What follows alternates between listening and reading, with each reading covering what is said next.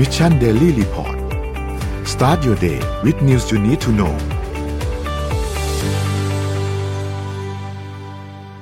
สวัสดีครับยินดีต้อนรับเข้าสู่ Mission Daily Report ประจำวันที่ 2 กันยายน 2565 นะฮะ เปลี่ยนเดือนทีนี้พูดไม่ถูกเลยนะครับ วันนี้อยู่กับ 2 คนครับ สวัสดีพี่โทมัสครับ สวัสดีครับ สวัสดีครับ ครับ เดี๋ยววันนี้เราค่อยๆไปอัปเดตเรื่องราวต่างๆ กันครับ ว่ามีอะไรเกิดขึ้นบ้างในช่วง 24 ชั่วโมงที่ผ่านมานะครับ เดี๋ยวรอดูกันครับโอเค เราไปเริ่มต้นที่ตัวเลขครับ ตัวเลขดัชนีตลาดหลักทรัพย์เซตบ้านเรานะครับ ติดลบ 1.04%นะครับ อยู่ที่ 1,621.95 นะครับ ถัดมาครับหุ้นต่างประเทศครับ หุ้นต่างประเทศเนี่ยดาวโจนส์นะครับติดลบ 0.34%นะครับ NASDAQ ติดลบ 0.89%นะครับ NYSE ครับติดลบ 0.83%นะครับฟุตซี่100 นะครับติดลบ 1.73%แล้วก็ห่างเส็งนะครับติดลบ 1.79%นะครับ ถัดมาครับ ราคาน้ำมันดิบครับปรับตัวลดลงครับ WTI ครับติดลบ 2.55 นะครับ อยู่ที่ 87.27 นะครับ แล้วก็ Brent crude oil ครับ อยู่ที่ 93.39 นะครับ ติดลบ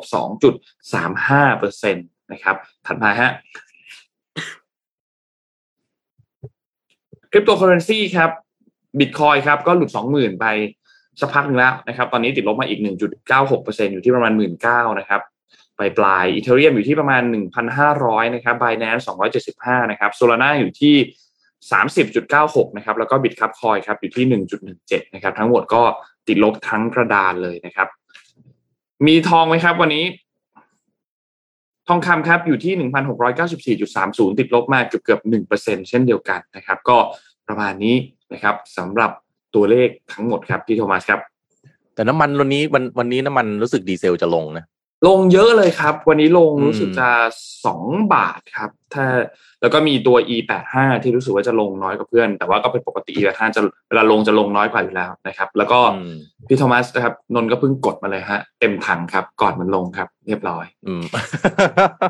อย่าคิดมากครับแหมเราเราคำนวณจริง ๆ มันต่างกันไม่เยอะครับเพียงแต่มันเป็นความเจ็บใจนิดนึงเฉยๆถ้าคำนวณเลยพี่เคยคำนวณนะ ต่างจริงแล้วต่างกันหลักไม่กี่สิบบาท ใช่ใช่ไม่ถึงร้อยครับ ถ้าคำนวณเอาจริงอืมๆไม่ถึงแต่มันเป็นความเจ็บใจนิดนึงใช่ไหมเวลาซื้อของแล้วมันแหมนะไม่ถูกสุดอะ อ่า มันนิดนึงอะ อะไรอย่างเงี้ยเอ่อค่า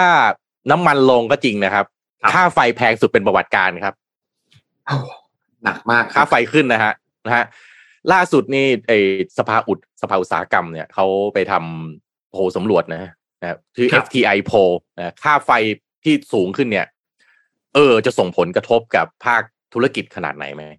ภาคธุรกิจเขาไปทำนะผมเล่าตอนจบให้ฟังก่อนเลยนะนนท์คุณผู้ฟังทุกท่านนะฮะครับพี่เขาก็เตรียมปรับราคาสินค้าที่เอกชนเนี่ย เนื่องจากต้นทุนค่าไฟเนี่ยมันเป็นหนึ่งในต้นทุนสำคัญนะนะฮะอยู่ในทุกนะเอ่อทุกบัญชีของทุกบริษัทอยู่แล้วอืมเตรียมปรับราคาสินค้าภายในปีนี้สิบเปอร์เซ็นตนะสิบเปอร์เซ็นซึ่งเอกชนเขาบอกก็ยอมรับนะว่ามันซ้ำเติมค่าครองชีพประชาชนแต่ว่า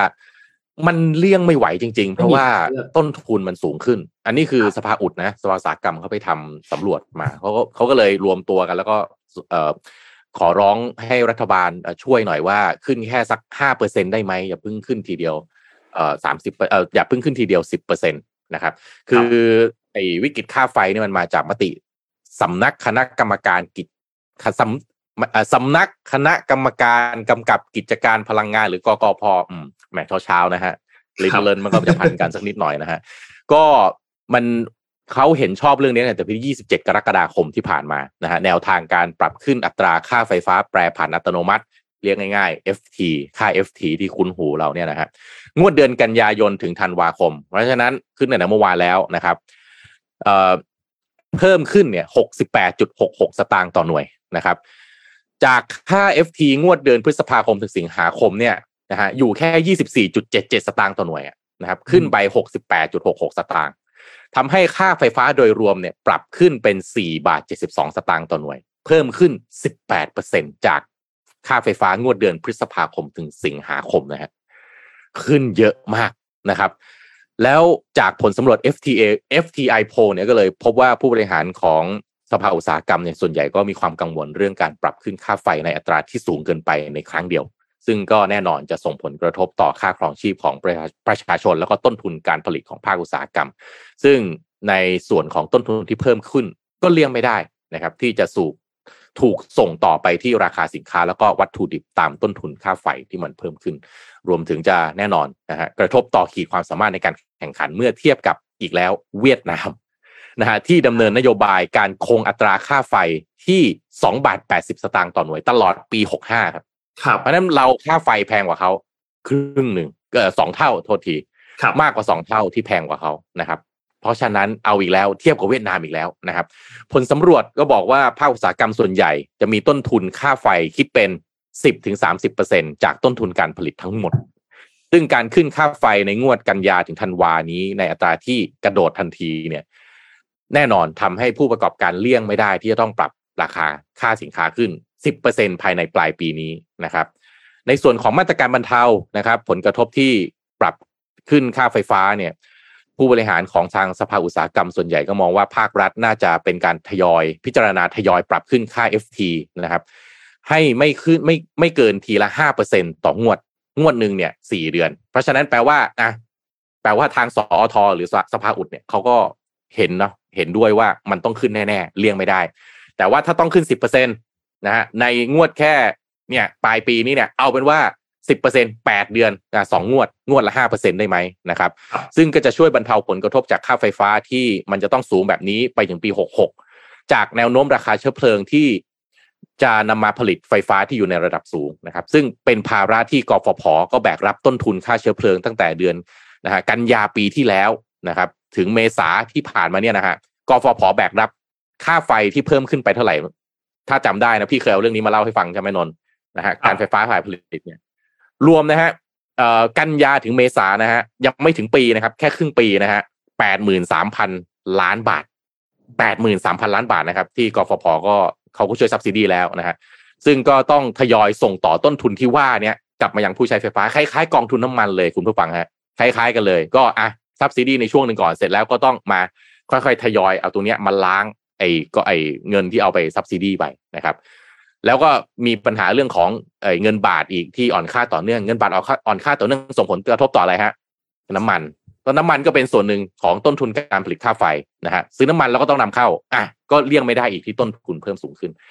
การแก้ไขปัญหาค่าแฟงค่าไฟแพงในระยะยาวเนี่ยผู้บริหารของสอทส่วนใหญ่ก็เสนอนะครับว่าภาครัฐควรจะต้องทบทวนโครงสร้างราคาค่าไฟฟ้าใหม่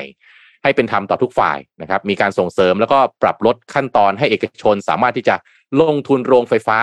เพิ่มเติมได้เพื่อให้เกิดการแข่งขันเสรีนะครับ รวมถึงมีการปรับลดขั้นตอนในการขออนุมัติ ขออนุญาตใช้อุปกรณ์พลังงานหมุนเวียนในภาคธุรกิจแล้วก็เอกชนอะโซล่าอะใช้พลังงานโซล่า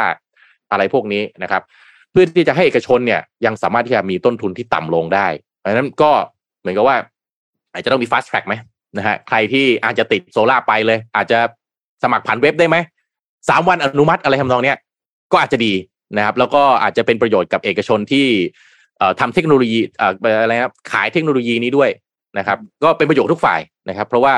ถ้าจำได้อาทิตย์ที่แล้วผมเอามาเล่านี่ญี่ปุ่นเตรียมกลับมาเปิด เตาปฏิกรณ์ปรมาณูเอ่อนิวเคลียร์แล้วนะครับ เพราะว่า ตัวเองมีอยู่ห้าสิบโรง ใช้อยู่แค่สี่โรง ตอนนี้นายกรัฐมนตรีภูมิอกคิชดาก็บอก โอ้โห ไม่ไหวแล้วค่าแฟงค่าไฟแพงขนาดนี้ ขอกลับมาเปิดนะฮะใช้เตานิวเคลียร์แล้ว คือไม่รู้แหละ จะเป็นประเด็นทางสังคมอะไร แต่ตอนนี้เงินแทบไม่เหลือแล้วเนี่ย เออนะครับ ก็เนี่ยแหละครับครับเอ่อในส่วนของภาคอุตสาหกรรมทางผู้บริหารของสอทเขาก็บอกว่าต้องเตรียมรับมือแล้วนะครับครับภาระต้นทุนค่าไฟฟ้าที่จะสูงขึ้นในช่วงนี้นะครับ จะลงทุนในเอ่อ พลังงานไฟฟ้าเอ่อหมุนเวียนที่ใช้ในโรงงานไหมติดโซลาร์รูฟท็อปหรือเปล่า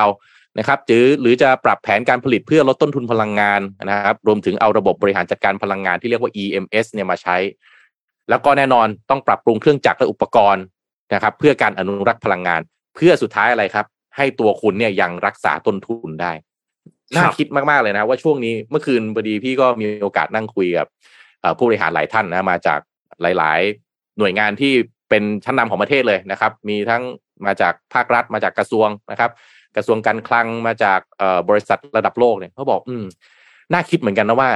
ตอนนี้เนี่ยเราควรจะเล่นโหมดอะไรนะครับ defensive หรือ offensive กันแน่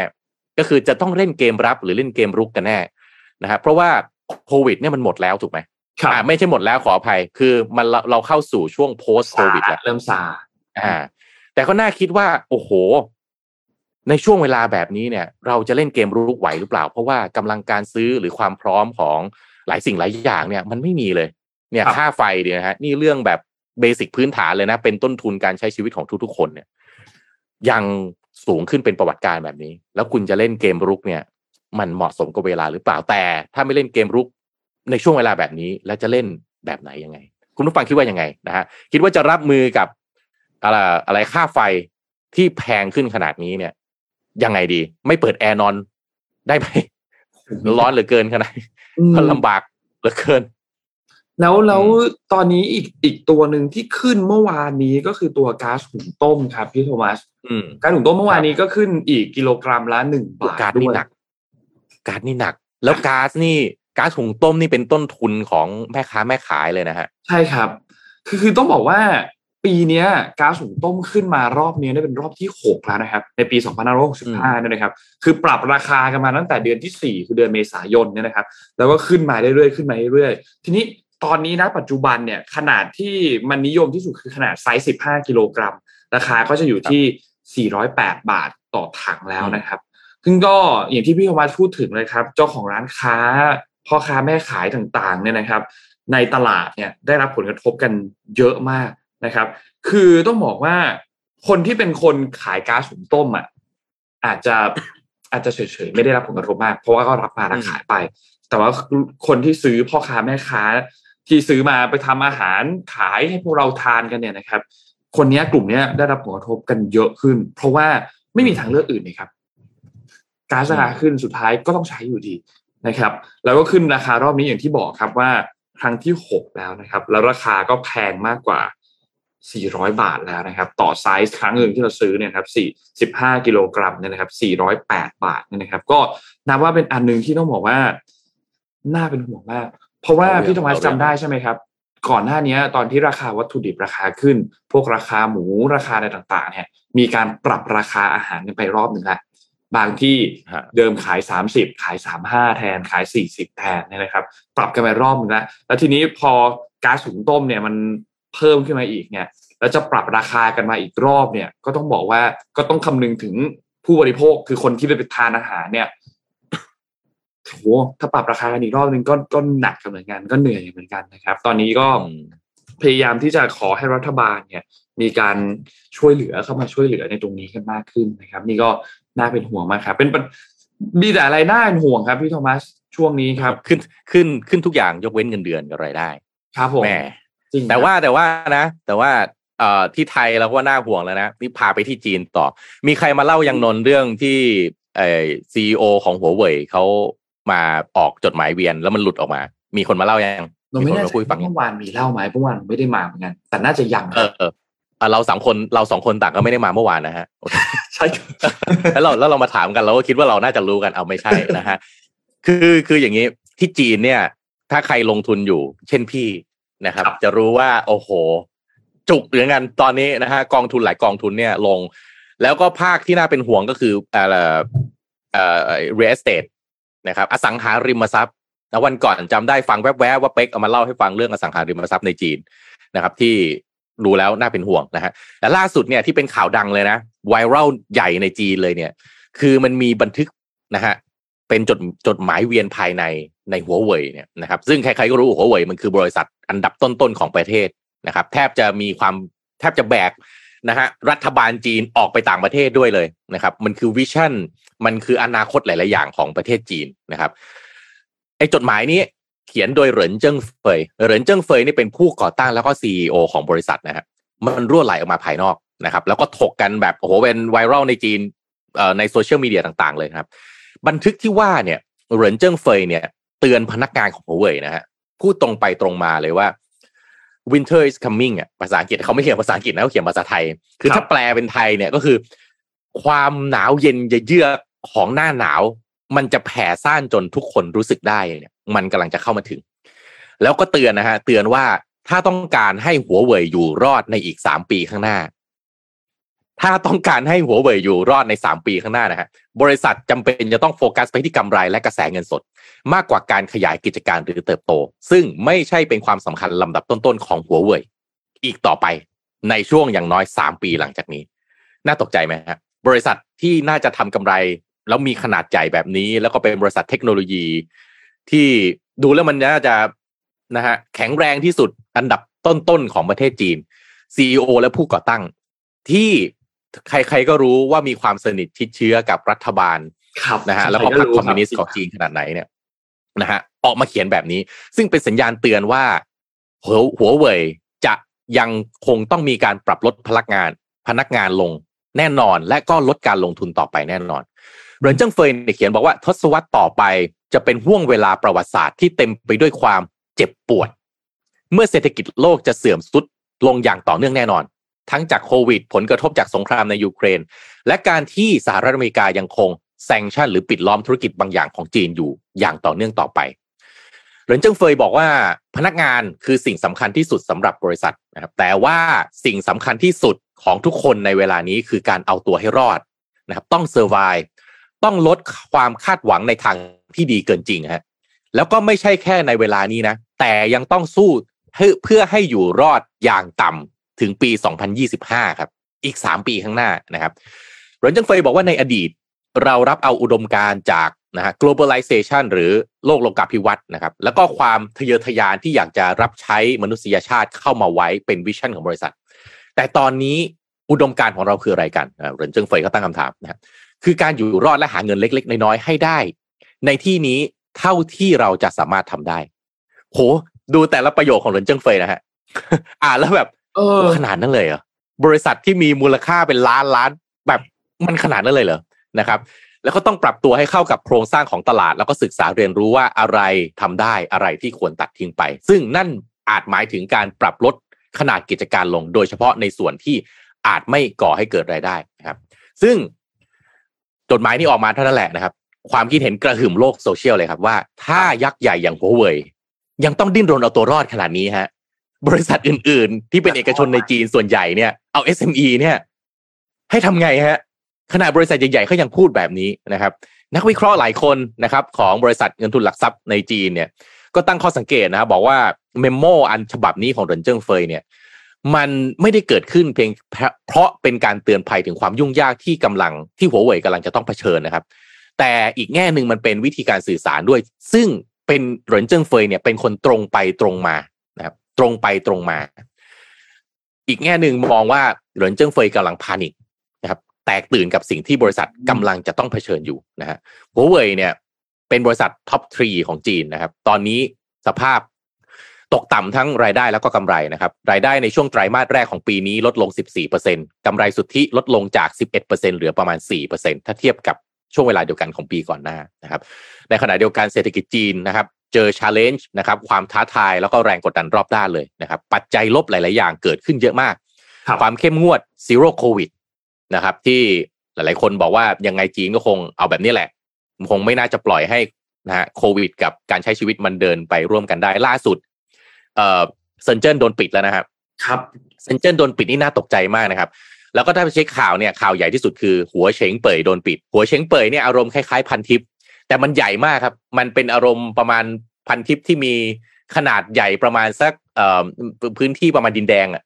โอ้โหเออมันเป็นมันเป็น area area หนึ่งอะคือคุณเดินครับวันเดียวไม่หมดอะนะครับ ขายแต่อุปกรณ์ไอทีทั้งหมด เพราะฉะนั้นเนี่ยมันคือตลาดใหญ่ที่สุดคือผู้ผลิตสินค้าที่เกี่ยวกับอิเล็กทรอนิกส์ consumer ต่างๆ คอน sumer อิเล็กทรอนิกส์ต่างๆเนี่ยจะมีออฟฟิศอยู่ที่นี่นะครับครับจะคนทำงานต่างๆ เรียกว่าเป็นเหมือนเมกกะของ consumer electronics ของจีนเลยก็ว่าได้ ตอนนี้โดนปิดครับที่เซินเจิ้นอืม port ต่างๆ เจอปิดนะครับ เพราะมาตรการ Zero COVID ครับก็นี่แหละครับ ถ้า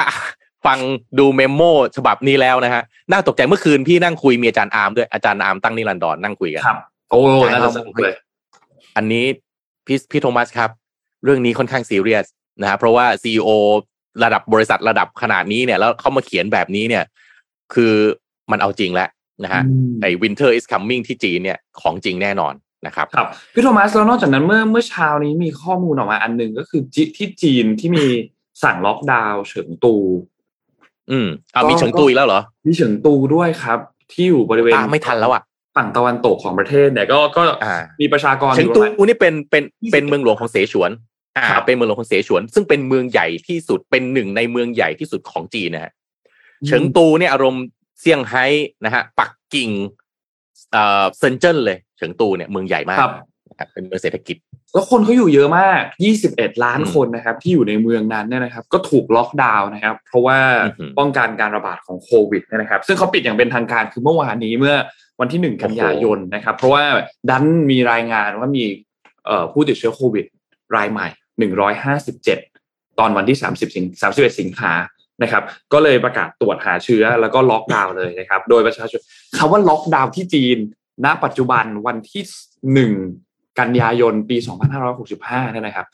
คือประชาชนต้องอยู่แต่ในบ้านนะครับอือหือล็อกดาวน์อยู่ในบ้านแบบไม่มีกำหนด ยกเว้นว่าจะเป็นสถานการณ์เร่งด่วนจริง ๆ คือมีเหตุฉุกเฉินด้านสุขภาพ และถ้าคุณจะออกไปซื้อของออกไปทั้งหมดก็ไม่ได้นะครับเพราะ ถูกจำกัดอืมให้ส่งออกไปแค่คนเดียวนะครับ ในการใช่ออกไปซื้อขายสินค้าที่ออกไปซื้อของที่จำเป็นต่อไป grocery shopping อะพูดง่ายๆซื้อของกินซื้อของจำเป็นต่อการดำรงชีวิตเนี่ยแล้วออกไปได้แค่วันละหนึ่งครั้งเท่านั้นนะครับอืมแล้วถ้าจะเดินทางออกนอกเมืองต้องมีผลตรวจโควิด ภายใน 24 ชั่วโมงด้วยนะครับ ซึ่งก็ยิ่งทำให้การล็อกดาวน์ในครั้งนี้เนี่ยมันหนักหน่วงมากนะครับจำได้ใช่ไหมครับพี่โทมัสเมื่อช่วงต้นปี เซี่ยงไฮ้ล็อกดาวน์กันไป 2 เดือนนะครับ กระทบถูกต้องหนักหน่วงมากนะครับ นี่รอบนี้ก็ล็อกดาวน์กันไปอีก แล้วที่สำคัญคือเฉิงตูเนี่ย ถ้าคิดต่อเปอร์เซ็นต์ของ GDP ต่อประเทศทั้งหมดเนี่ย 1.7เปอร์เซ็นต์นะครับ เพราะฉะนั้นไม่น้อยนะครับ เป็นที่ตั้งของบริษัทเทคโนโลยีหลายบริษัท รวมถึงยานยนต์ด้วย ผู้ผลิตรถยนต์โตโยต้าเองก็อยู่ที่นั่นนะครับอืมฟ็อกคอนอยู่ที่นั่นเหมือนกัน ซึ่งเป็นผู้ประกอบพวกเอ่อ ไอโฟนพวกอุปกรณ์ต่างๆของ Apple เนี่ยนะครับก็อยู่ตรงนั้น Intel บริษัทต่างชาติอื่นๆก็มีหลายอันที่อยู่ตรงนั้นเหมือนกันนะครับ ความเสียหายของเศรษฐกิจ เรายังไม่รู้มันจะเป็นตัวเลขเท่าไหร่ แต่ไม่ต้องบอกเลยว่า คือไม่ไม่ไม่น้อยแน่นอนนะครับอืมสำหรับความเสียหายที่จะเกิดขึ้นเนี่ยนะครับ แล้วก็ตลาดหุ้นเองอย่างที่เห็นก็ร่วงลงมาเหมือนกันนะครับหุ้นจีนหลาย ๆ ตัวก็ร่วงลงมานะครับ ก็อืมน่าเป็นห่วงนี่ตามไม่กครับทันเลยนะฮะว่าเมืองไหนตอนนี้ปิดบ้าง ผมว่าผมตามข่าวเลยเนี่ยดูยังตามไม่ทันเลย ยังว่าเอ้ามีเสฉวนปิดเหรอโอ้โห มันแบบที่จีนนี่ใครบอกว่าแบบจีนกลับมาแล้วนี่ไม่ไม่ค่อยมั่นใจนะคือมันมีช่วงที่จีนเหมือนจะรีฟอร์มกลับมาในช่วงประมาณต้นต้นปีนี้มั้งนะฮะหุ้นเฮิรนมันเริ่มแบบเออกลับมาหลังจากที่สลบไป แต่กลายเป็นว่าตอนนี้ดูแล้วจะเกมยาวมันจะกลายเป็นเหมือนไอ้ U shape อะนะฮะแบบมันจะครับมันจะไม่รู้อีกกี่ปีที่มันจะแบบข้างล่างมันอยู่ยาวมากเลยเออกลับมาได้ซึ่ง นี่มีข้อมูลเพิ่มเติมนะฮะอัตราว่างงานในนักในเด็กนักเรียนนักศึกษาจบใหม่อะที่จีนเนี่ยกรกฎาคมที่ผ่านมาเนี่ยอัตราว่างงานนะฮะคุณผู้ฟังฮะสิบเก้าจุดเก้าเปอร์เซ็นต์นะฮะครับคือเด็กจบใหม่หางานไม่ได้นี่ผมไม่รู้ว่าข้อมูล แบบเดี๋ยวจะต้องไปรีเช็คให้นะฮะแล้วก็ขณะที่อัตราว่างงานทั่วไปในเขต urban area คือเขตเมืองเนี่ยอยู่ที่ห้าจุดสี่เปอร์เซ็นแล้วก็ระดับขอเงินประกันว่างงานเดือนมิถุนายนเนี่ยเพิ่มเพิ่มสูงสุดเป็นประวัติการ นะครับแล้วก็รัฐบาลจีนเพิ่งประกาศอัดฉีดงบประมาณเข้าไปอีก 1 4 6 0 0 0 ล้านเหรียญสหรัฐนะครับ เพื่อที่จะเป็นการสนับสนุนมาตรการกระตุ้นเศรษฐกิจใหม่ ซึ่งอันนี้ออกมา 19 มาตรการนะฮะก็เนี่ยแหละครับ ใครที่บอกโอ้ครับเมืองไทยเราหนัก ก็หันไปดูจีนเขาก็หนักเหมือนกันนะฮะหลาย ๆ คนตอนนี้ หลาย ๆ ประเทศเนาะโอ้โห เจอผลกระทบจากโควิด แล้วก็มี post โควิด เจอสงครามเข้าไปอีกนะฮะครับดูแลตัวเองกันเยอะๆเลย ไหนๆอยู่ที่จีนแล้วนนจริงๆนนมีเรื่องจีนอีกสองเรื่องที่อยากที่จะพูดถึงกัน เรื่องแรกเนี่ยอาจสั้น ๆ เพราะว่ากำลังรอให้มาถึงอยู่คือการประชุมใหญ่ของพรรคคอมมิวนิสต์ครับ การประชุมใหญ่เนี่ยจะเกิดขึ้นเป็นวันที่ 16 ตุลาคมที่จะถึงนี้นะครับ ซึ่งครั้งนี้ก็จะเป็นครั้งที่ 20 แล้วนะครับ คนก็อ่ารอดูกันว่ามันจะเกิดอะไรขึ้นในการประชุมครั้งนี้ แต่สื่อเนี่ยคาดการณ์กันไว้หนึ่งอย่างครับ คือการที่สีจิ้นผิง น่าจะได้รับฉันทามติจากที่ประชุมให้นั่งในเก้าอี้ตำแหน่งผู้นำต่อเป็นสมัยที่สามซึ่งถ้านั่งต่อเป็นสมัยที่สามนี่จะเป็นคนแรกในประวัติศาสตร์แล้วนะครับ แล้วก็แน่นอนแน่นอนนะไม่ไม่ต้องไปแทงหวยเลยครับ เพราะว่าเจ้าไม่รับแทงเจ้าไม่รับแทงแน่นอนไม่เราแทงครับ โอเค ซึ่งก็อย่างที่ทุกคนทราบครับว่าการประชุมของพรรคคอมมิวนิสต์การประชุมใหญ่แบบนี้เนี่ยนะครับ จะจัดขึ้นทุกๆ5ปี นะครับที่มหาศาลาประชาชนนะครับ ก็จะอยู่บริเวณฝั่งใกล้ๆ กับจัตุรัสเทียนันเหมินนะครับ ซึ่งก็จะจัดการประชุมเนี่ยใช้เวลาประมาณ 1 สัปดาห์ และแน่นอนว่าการประชุมก็จะเป็นความลับด้วย ไม่มีใครรู้นะครับ จะไม่ให้สื่อมวลชน ไม่ให้ประชาชนไม่ให้ใครเลยเข้ามารับฟังนะครับ หลังจากนั้นถึงจะค่อยมีการออกมาประกาศอีกทีหนึ่งเรื่องที่เขาอยากจะประกาศให้คนทั่วโลกให้ประชาชนเนี่ยรับทราบ นะครับ ก็คิดว่าน่าจะเป็นการปูทางอันหนึ่งที่นำไปสู่การครองอำนาจของสีจิ้นผิงต่อเนี่ยอีก 5 ปี ซึ่งก็เป็นสมัยที่ 3 แล้วก็คนก็พูดถึงกันว่าก็อาจจะยาวนานต่อไปมากกว่านั้นก็เป็นไปได้เหมือนกันนะครับอืมก็อันนี้รอติดตามกันอีกทีหนึ่งนะครับ แล้วก็ที่ต้องจับตามองอีกตำแหน่งหนึ่งก็คือคนที่จะมาแทนนายกรัฐมนตรี แทนหลี่เคอร์เฉียง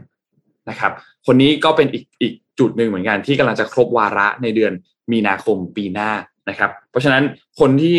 เอ่อคาดหวังว่าจะเป็นรัฐมนนายกรัฐมนตรีคนต่อไปเนี่ยก็มีหลายชื่อนะครับ ยกตัวอย่างนะครับ หวังหยางนะครับ หวังหยางคนนี้เนี่ยณปัจจุบันตอนนี้คือเขาเป็นที่ปรึกษาทางการเมืองนะครับ อีกคนหนึ่งคือหูชุนฮวานะครับ คนนี้เป็นรองนายกรัฐมนตรีนะครับ ซึ่งทั้งสองคนนี้ก็เคยเป็นหัวหน้าพรรคคอมมิวนิสต์ที่อยู่ประจำที่มณฑลกวางตุ้งนะครับ ซึ่งก็เป็น จุดศูนย์กลางเศรษฐกิจแหละนะครับ แล้วก็มีผู้เล่าชิงอีกคนหนึ่งก็คือเฉินหมิ่นเอ๋อนะครับ คนนี้เนี่ยเขาบอกว่าเป็นทายาททางการเมืองของสีชิ้นผิงนะครับ แล้วก็เป็นหัวหน้าพรรคคอมมิวนิสต์ประจำเทศบาลนครฉงชิ่งด้วยฉงชิ่งนะครับ ก็เป็นเมืองใหญ่อันดับต้นๆของจีนเหมือนกัน นะครับ แต่ว่าถ้าพูดถึงดีกรีในระดับประเทศตำแหน่งระดับประเทศเนี่ยคนนี้ยังไม่เคยที่จะอยู่ในตำแหน่งระดับประเทศนะครับเมื่อเทียบกับสองคนแรกที่เป็นที่ปรึกษาทางการเมืองกับเป็นรองนายกรัฐมนตรีนะครับอืมแล้วก็ยังมีคณะกรรมการต่างๆ ที่จะต้องถูกเอ่อเลือกกันอีกนะครับ ก็คือเอ่อ Politburo Standing Committee นะครับคณะกรรมการประจำกรมการเมืองนะครับ ต้องเป็นชุดใหม่แต่ณปัจจุบันเนี่ยสมาชิกคือถ้ามีเจ็ดคน แต่มีสองคนที่กำลังจะต้องเกษียณตามอายุกำหนดแล้ว นะครับ ถ้าเป็นที่ไทยทำยังไงฮะก็ต่ออายุสิครับ ต่ออายุไปก่อนนะฮะแต่ที่นี่เขาต้องอาจจะต้องมีการปรับเปลี่ยนกันใหม่นะครับ ไม่แซะสิครับนนท์ไม่แซะสิครับโทษโทษโทษโทษทีครับพี่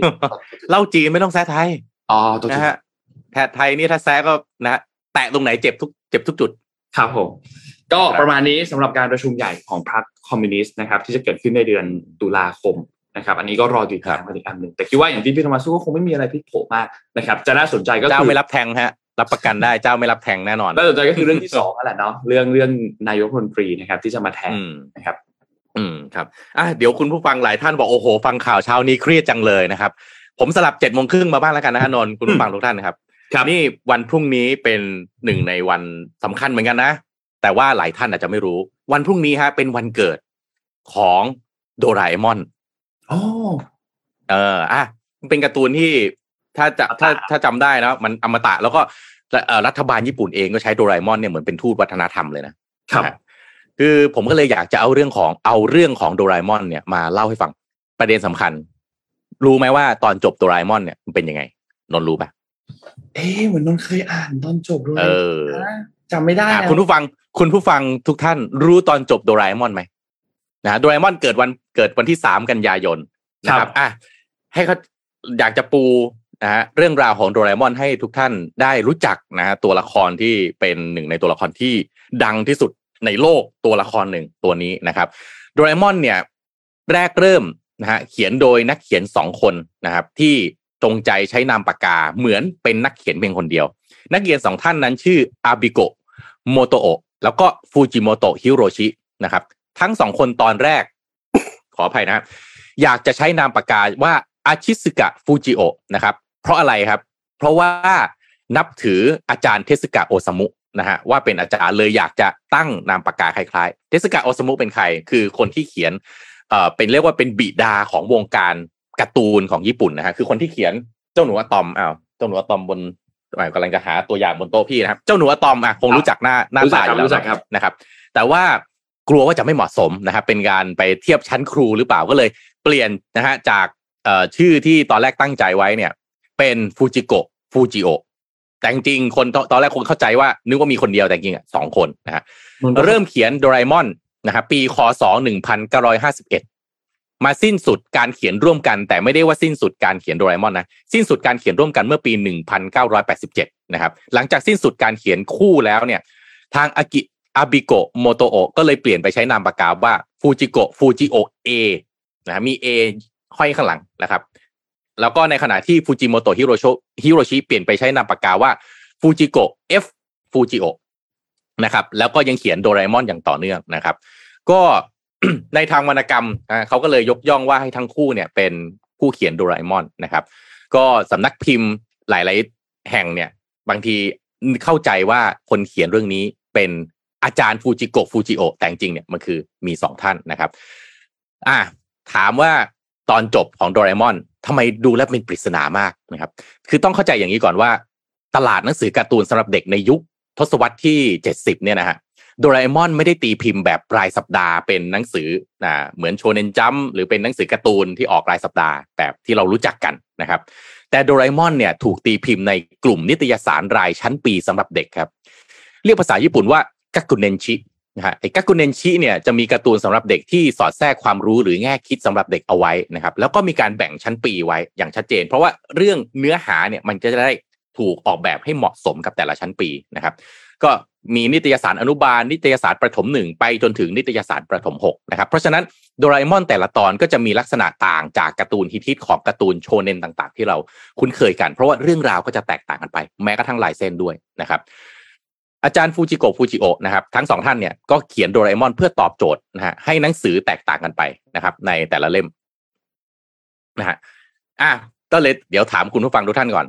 เล่าถึงตอนนี้แล้วเนี่ย มีใครรู้รู้บ้างว่าตอนจบของโดราเอมอนเป็นยังไงบ้างนะครับอะมาถึงตอนจบของโดราเอมอนนะครับ มีทั้งหมดสามสามแบบครับนนท์มีหลายแบบด้วยนะฮะมีสามแบบนะครับไม่ได้เลยนึกไม่ออกเออนะฮะก็เอ่อ แบบที่หนึ่งเนี่ยนะครับ ตีพิมพ์เมื่อมีนาคมเอ่อคศหนึ่งพันเก้าร้อยเจ็ดสิบเอ็ดครับ เป็นเรื่องที่โดราเอมอนจะกลับอนาคตนะฮะถ้าเป็นตอนนี้เนี่ยนะครับจะพูดถึงในโลกอนาคตเนี่ยมีการจัดทัวร์เที่ยวย้อนเวลา แล้วก็บริษัททัวร์เนี่ยก็รับนักท่องเที่ยวมาย้อนอดีตนะฮะจนไปรบกวนมนุษย์ในอดีตนะฮะบ้านโนบิตะก็เป็นหนึ่งในนั้นครับ เมื่อนักท่องเที่ยวจากอนาคตเนี่ยชอบโผล่มาจากอนาคตนะแล้วก็มาวุ่นวายเนี่ยนะครับ ก็เลยสุดท้ายเนี่ยเอ่อ คนที่มาจากโลกอนาคตก็มาตามตัวโดราเอมอนกลับไป ให้กลับอนาคตถาวร เวอร์ชันนี้ก็เป็นการจากกันระหว่างโนบิตะกับโดราเอมอนด้วยน้ำตานะครับ โดราเอมอนก็ร้องไห้ไม่หยุดเลยนะครับ คนที่มาตามโดราเอมอนกลับไปก็คือเซวาชิซึ่งเป็นเหลนของโนบิตะนะครับที่สั่งให้โดราเอมอนย้อนอดีตกลับมานะครับ แล้วก็ตอนจบภาพสุดท้ายก็คือภาพที่โนบิตะนั่งมองลิ้นชักที่กลายเป็นลิ้นชักธรรมดาไปแล้ว นี่คือตอนที่หนึ่งนะครับ แบบจบที่หนึ่งนะที่ถูกครับตีพิมพ์เมื่อมีนาคม 1971 นะครับ ตอนจบแบบที่สองครับ ถูกตีพิมพ์เมื่อมีนาคม 1972 ครับ มันมีภาษาญี่ปุ่นชื่อมันมีคนญี่ปุ่นเขาให้ชื่อตอนไว้เลยนะนะฮะเอ่อแปลเป็นไทยก็คือโดราเอมอนจะไม่อยู่แล้วนะครับ ตอนนี้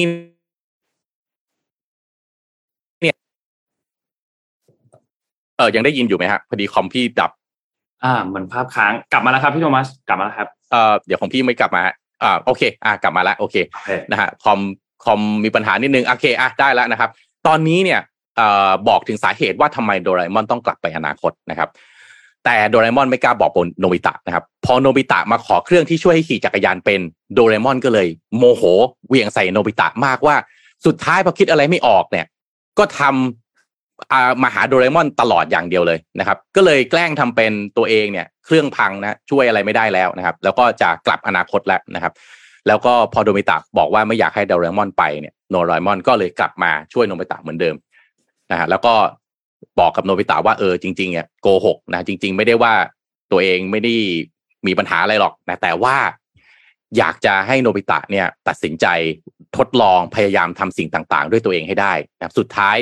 โนบิตะก็ตั้งใจขี่จักรยานจนเป็น แล้วก็โดราเอมอน ภาพสุดท้ายก็คือเป็นภาพที่โดราเอมอนมองดูโนบิตะจากอนาคตว่าโนบิตะสามารถที่จะขี่จักรยานนะครับ ล้มแล้วลุกขึ้นมาขี่ใหม่พยายามใหม่ จนสุดท้ายขี่จักรยานเป็น นี่คือตอนที่สองอืมตอนที่สามดังที่สุดแล้วหลาย ๆ คนน่าจะรู้จักมากที่สุดนะครับ เพราะว่าถูกตีพิมพ์ในประเทศไทยด้วยก็คือเอ่อตอนที่ชื่อว่าลาก่อนโดราเอมอน ตอนนี้เนี่ยเป็นตอนที่เอ่อ ถูกใช้ในหนังเรื่อง Stand by Me โดราเอมอนปี 2014 ด้วยที่เป็นเอ่อไอเป็นแอนิเมชันนะครับ ตอนนี้ถูกตีพิมพ์เมื่อมีนาคมปี 1974 นะครับ ซึ่งตอนนี้เนี่ยไม่ได้บอกถึงเหตุผลว่าทำไมโดราเอมอนต้องกลับอนาคตนะครับ แต่ว่าเมื่อโนบิตะรู้ว่าโดราเอมอนจะต้องกลับอนาคตนะครับ โนบิตะอยากที่จะแสดงให้โดราเอมอนเห็นว่าเขาโตเป็นผู้ใหญ่แล้ว ก็เลยพยายามที่จะสู้กับใจแอน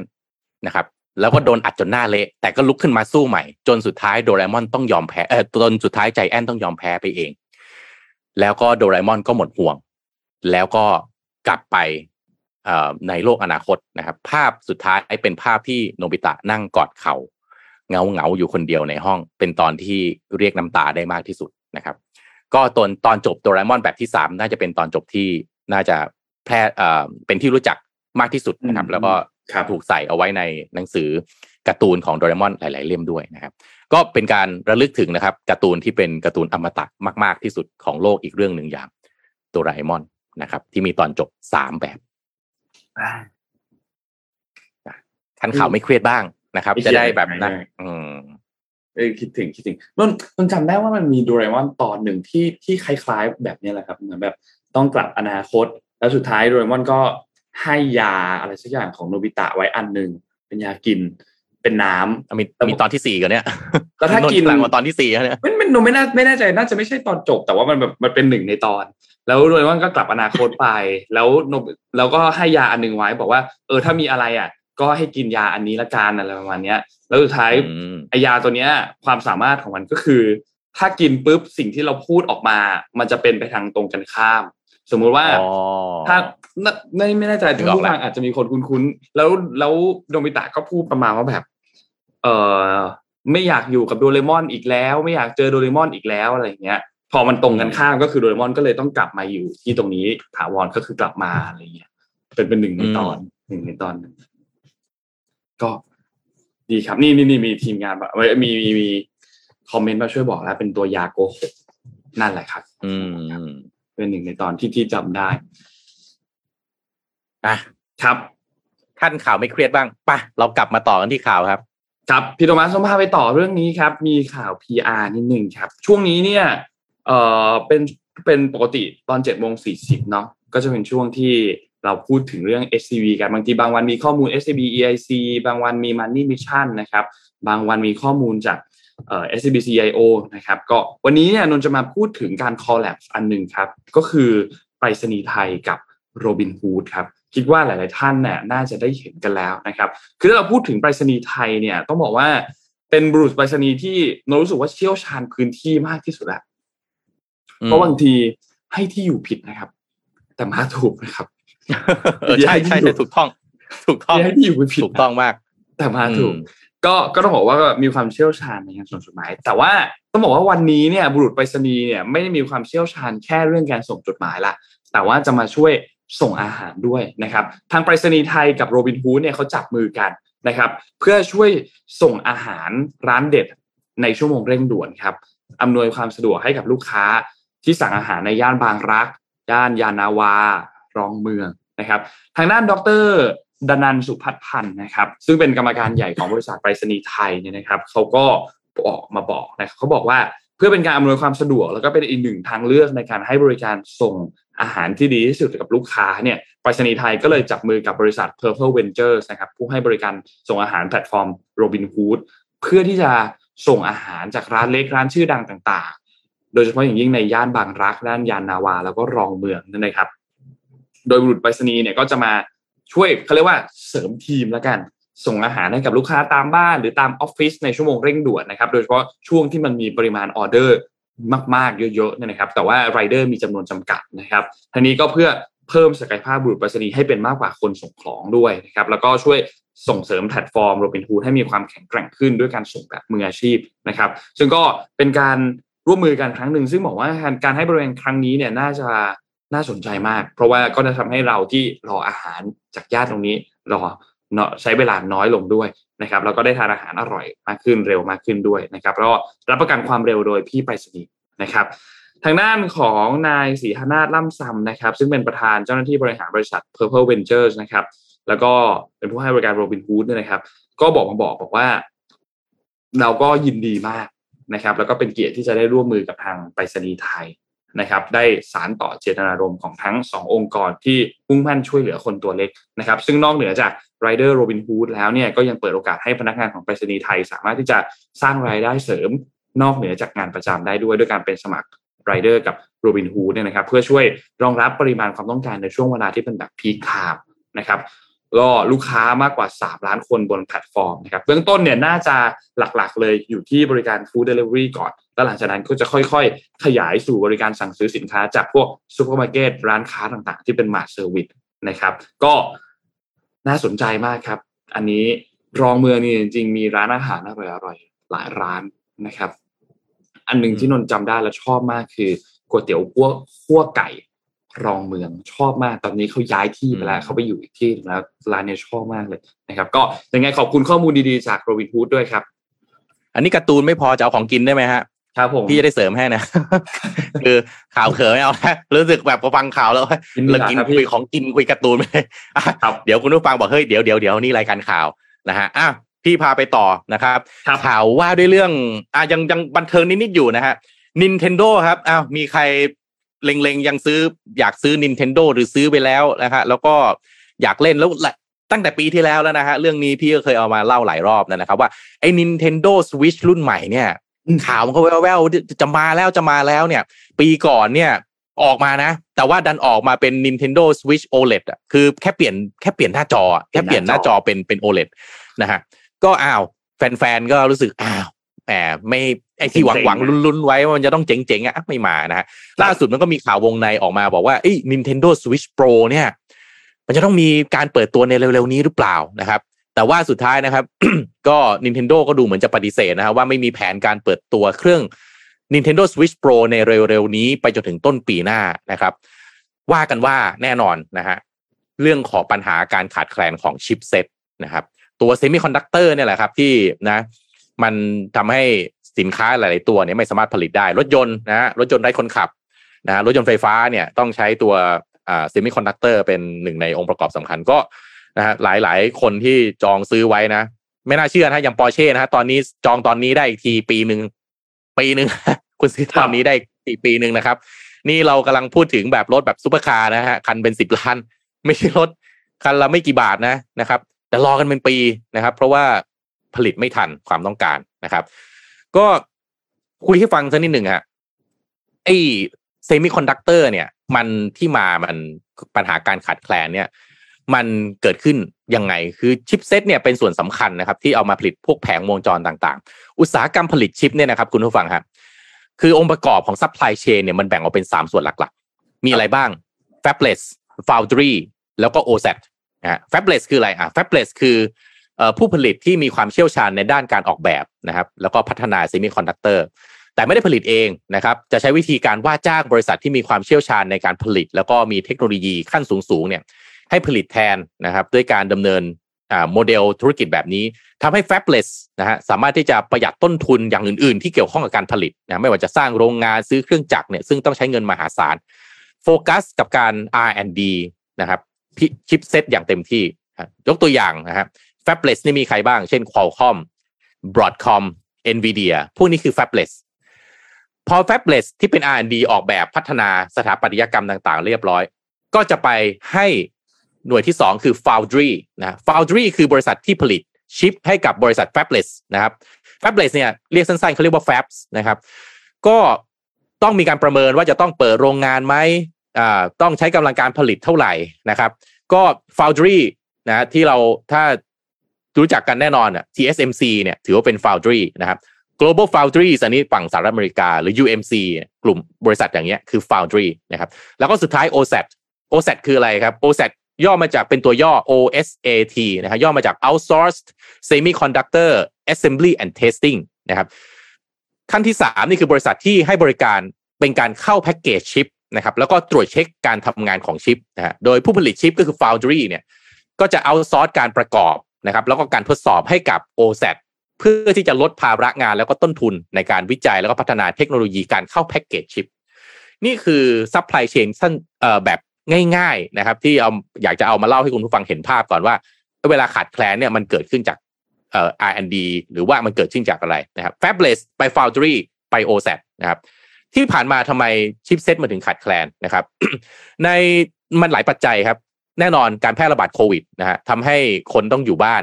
ความต้องการอุปกรณ์อิเล็กทรอนิกส์ต่างๆเนี่ยมันเพิ่มขึ้นมหาศาลมากนะครับคอมพิวเตอร์โทรศัพท์มือถือเครื่องเล่นเกม home entertainment ต่างๆ อุปกรณ์เหล่านี้ใช้ชิปหมดเลยครับ ครับ พอมีโควิด -19 ก็เลยทำให้ยอดขายสินค้าต่างๆ เหล่านี้สูงขึ้นมากนะครับ แล้วก็พอมันความต้องการเอ่อตรงนี้เพิ่มสูงขึ้น ผู้ผลิตนะครับไม่ว่าจะเป็นอ่า fabless foundry หรือ OSAT เนี่ยก็ เอา capacity ตัวเองอะเทไปทางนั้น ในขณะเดียวกันยอดขายรถยนต์รถยนต์เนี่ยปรับลดลงเยอะถูกไหมฮะ เพราะว่ามันต้องล็อกดาวน์ไอ้ cap capacity ที่ถูกล็อกไว้ให้กับรถยนต์ถูกแปลเปลี่ยนไป ให้นะไออุปกรณ์พวกเนี่ย consumer electronics ที่ใช้ในบ้านไปผลิตแทน ทีนี้พอวันที่ไอความต้องการการใช้ไอ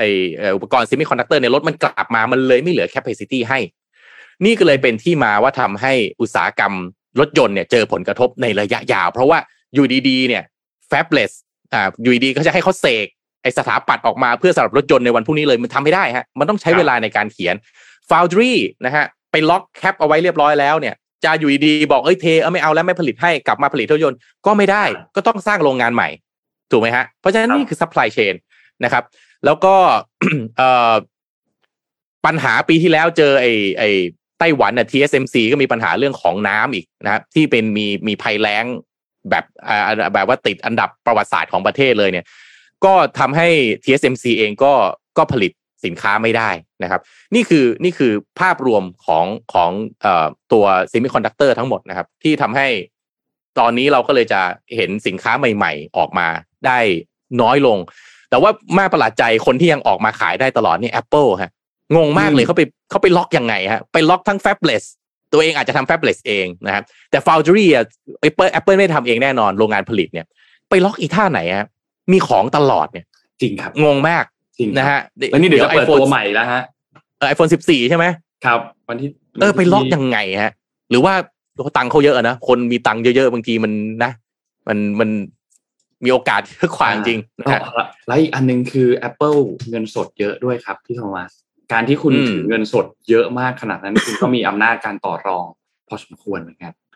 อืมใช่ แล้วก็นั่นแหละนะฮะเครื่องเล่นเกมต่างๆ ก็เลยเจอผลกระทบไปด้วยอะแต่ว่าก็นะฮะถ้าคุณผู้ฟังอยากจะเล่นเกมตอนนี้นะ ที่เอ่อเอ่อ Square Enix นะฮะลดเอาราคาเกมมาลดนะฮะ Square Enix ก็เป็นค่ายเกมที่แบบพวกเอ่อเอ่อ Rise เอ่อไอ้ Tomb Raider หรือ Final Fantasy อะเออครับ ลดราคาลดเท่าไหร่รู้ไหมฮะนนท์ครับลดเก้าสิบเปอร์เซ็นต์นะฮะเก้าสิบเปอร์เซ็นต์เก้าสิบเปอร์เซ็นต์ลดราคาจากแบบยี่สิบ US เหลือสอง US อะครับผมผมก็เลยรีบเอาข่าวมาบอกลดหรือแจกครับเหลือสอง US บางอันเหลือหนึ่ง US ฮะสามสิบหกบาทสามสิบเจ็ดบาทครับคุณผู้ฟังฮะ อย่าง Tomb Raider เนี่ยนะฮะลดเหลือหนึ่งหนึ่งเหรียญนะนะฮะเพราะฉะนั้นมากตอนนี้เขาเอามาลดราคานะ เลยรีบเอามาบอกคุณผู้ฟังทุกท่านจะได้ไม่พลาดนะครับ Avengers เงี้ย Marvel's Avengers นะฮะใน PlayStation Xbox แล้วก็ Steam เนี่ยสองเหรียญฮะเจ็ดสิบสองบาทถูกมากเลยถูกมากนะครับถ้าถ้าถ้ามันไปซื้อเครื่องไม่ไหว ไปโหลดเกมเล่นก็ได้ครับ ถ้าใครครับถ้าใครเล่นเกมนะนะฮะเลยเอามาบอกนะฮะข่าวแบบลดราคา ยังไม่ถึงเก้าเก้าแต่พี่โทมัสป้ายยามาแล้วนะครับโอ้โหมันแบบเจ็ดสิบสองบาทอะถูกมากถูกไปหาได้ที่ไหนอะถูกมากถูกมากเออซื้อมาก่อนครับ เวลาเล่นเดี๋ยวค่อยหาฮะ ซื้อมาก่อนครับอืมพี่โทมัส นนท์พูดถึงอันหนึ่งครับ คือเรื่องของเงินบาทอ่อนค่าครับนนท์ไปดูลอง search เข้าไปดูครับเซิร์ช Google ก็ได้ครับ เขียนเลยหนึ่งดอลลาร์เท่ากับกี่บาทตอนนี้ ตอนนี้เนี่ยอ่อนค่าอีกแล้วครับสามสิบหกจุดเจ็ดหกบาทนะครับอืมซึ่งก็คนก็เป็นห่วงกันว่าจะมีโอกาสทะลุสามสิบเอ่อเจ็ดอีกไหมนะครับ เพราะมีบางช่วงที่ไปแตะสามสิบหกจุดแปดด้วยนะครับ ก็ ใกล้ที่จะทำสถิติกันอีกแล้วนะครับสำหรับตัวเงินบาทที่อ่อนค่าเนี่ยนะครับ ที่สำคัญคือตัวเลขของดอลลาร์อินเด็กซ์เนี่ยก็ มีค่าสูงมากพุ่งสูงมากในรอบ 20 ปีนะครับ ตอนนี้หลักๆเนี่ยอยู่ที่ประมาณ 1 109 แล้วนะครับ 109.7 จะเกือบเกือบ110 แล้วนะครับ ซึ่งอืมยิ่งเกิน 100 ไปเนี่ยยิ่งไม่ดีนะครับมันควรจะอยู่ที่ใกล้ๆประมาณ 100 นะครับอืมซึ่งก็แสดงให้เห็นเลยว่าเงินบาทเนี่ยตอนนี้อ่อนค่ามากนะครับ นอกจากเงินบาทแล้วเนี่ยจริงๆแล้วยังมีอีกอันหนึงก็คือที่เงินญี่ปุ่นก็คือเงินเยนนะครับ อ่อนค่าเช่นเดียวกัน ตอนนี้อยู่ที่ 140 เยนต่อดอลลาร์แล้ว นะครับก็ทำสถิตินะครับในรอบ 24 ปีนะครับ คือปัจจัยอันหนึ่งที่ต้องบอกว่า คนให้ความสนใจมากและกังวลมากก็คือที่ธนาคารกลางสหรัฐ หรือว่าเฟดนะครับโจโรมพาเวลเนี่ยออกมาพูดถึงนะครับเอ้าไม่ใช่ไม่ใช่เจอร์โรมพาเวลครับเป็นประธานเฟดอีกอีกท่านหนึ่งที่คลิฟแลนด์นะครับก็ออกมาพูดถึงนะครับ บอกว่ามีความเป็นไปได้สูงมากเลย ที่ภายในช่วงเอ่อเนี่ยปีนี้เนี่ยนะครับเฟดจะต้องมีการ เขาเรียกว่าขึ้นอัตราดอกเบี้ยนะครับเป็น